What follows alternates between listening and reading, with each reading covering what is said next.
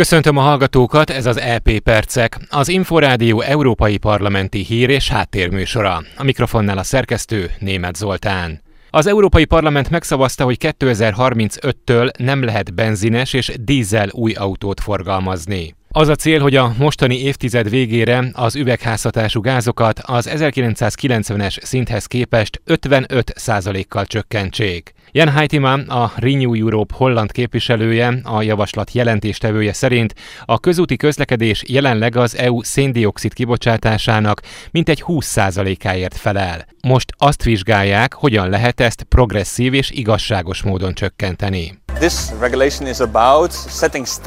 Ez a rendelet szabványokat határoz meg az autók széndiokszid kibocsátásával összefüggésben. 2035-re megpróbáljuk biztosítani, hogy már egy eladott új autó se bocsásson ki CO2-t, úgyhogy ez azt jelenti, hogy az autók működjenek akkumulátorral vagy például hidrogénnel. 2020-ban az Unióban nyilvántartásba vett új járművek 11%-a elektromos volt, és a piaci részesedésük növekszik. A klímacsomag egyik legfontosabb eleme, a károsanyag kibocsátás kereskedelmének reformja viszont nem ment át a szavazáson. Mivel a baloldali és zöld képviselők szerint a kompromisszumos javaslat nem volt elég ambíciózus, míg a radikális jobboldal szerint túlzottan is az volt. Így végül egyik fél sem támogatta. A hételei vitában felszólalt a Fideszes Tóth Edina független képviselő is. Az éghajlatváltozás elleni küzdelem és a zöld átállás döntő fontosságú Európa és a világ jövője szempontjából. Ezért elengedhetetlen, hogy felelős és hatékony döntéseket hozzunk. De ez a klímacsomag épp az ellenkezője. Felelőtlen javaslatok összessége, melyek szembe mennek a józanésszel, és uniós szerte jelentős lakossági energiaárnövekedést okoznának. A klímaadó elfogadása különösen kedvezőtlenül érinteni az európai, köztük a magyar családokat és vállalkozásokat, valamint veszélyeztetnék a magyar rezsicsökkentés eredményeit és fenntarthatóságát. Láthatjuk, hogy a felelőtlen brüsszeli klíma és energiapolitika miatt már most az egekben vannak az energiaárak, és elszabadult az infláció is. Nem hozhatjuk még nehezebb helyzetbe a polgárokat. A zöld átállás költségeit nem nekik, hanem a nagy szennyezőknek kell viselniük. A gazdasági növekedést gátló irreális baloldali elképzelések helyett valódi környezet és polgárbarát klímavédelmi intézkedésekre van szükség. Nem támogatta a javaslatot a Momentumos Donát Anna sem. A Renew Europe képviselője úgy véli, nem engedhetnek a nagyvállalati lobbinak.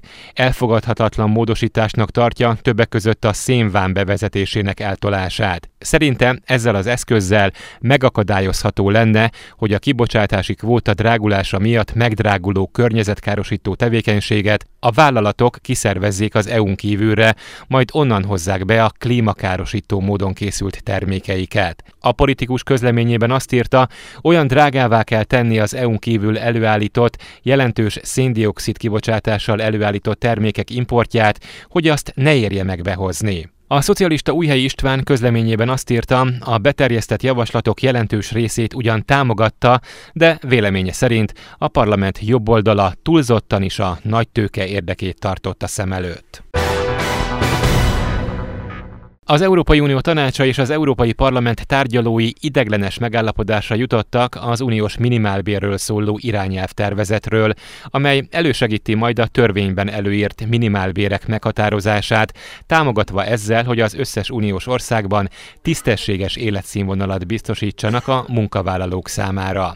Pogácsa Zoltán közgazdász, a Soproni Egyetem docense hangsúlyozta, ez nem jelenti azt, hogy abszolút számban minden uniós tagállamban ugyanaz lenne a minimálbér. Ugye a szabályozásban az lenne benne, hogy maximum két évente elő kell vizsgálni a, tagállamoknak a minimálbéreit, és az azt jelenti, hogy a következő mondjuk három-négy éves távlatban szerintem már reális, hogy ezzel kapcsolatban konkrét számok, konkrét változások legyenek, de szerintem ez még fontosabb, hogy beszéljünk róla. Azok az uniós országok, melyekben a minimálbért kollektív szerződések védik, nem lesznek kötelesek bevezetni a jogszabályt. A tagállamoknak értékelniük kell, hogy a meglévő minimálbér szabályozásaik megfelelőek-e a tisztességes életszínvonal biztosításához, figyelembe véve saját társadalmi és gazdasági feltételeiket, vásárló erejüket, illetve a hosszú távú nemzeti termelékenységi szinteket és fejleményeket.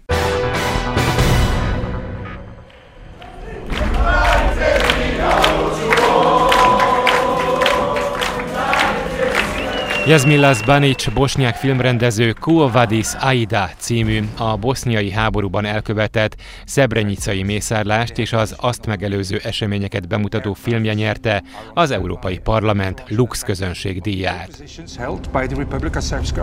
Evo nas 11. jula 1995. godine u Srpskoj Srebrenici.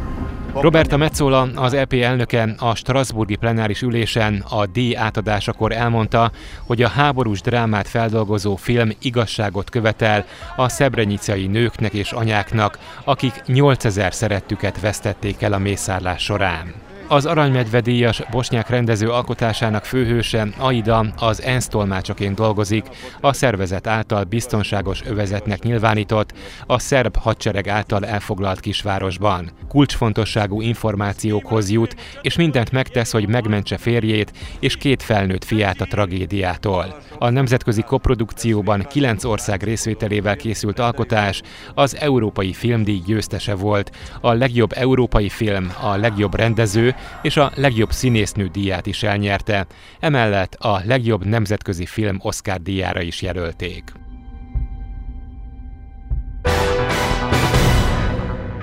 Ez volt az LP e Percek, műsorunk meghallgatható és letölthető a szolgáltatók podcast csatornáin, valamint az infostart.hu internetes portál podcastok felületéről.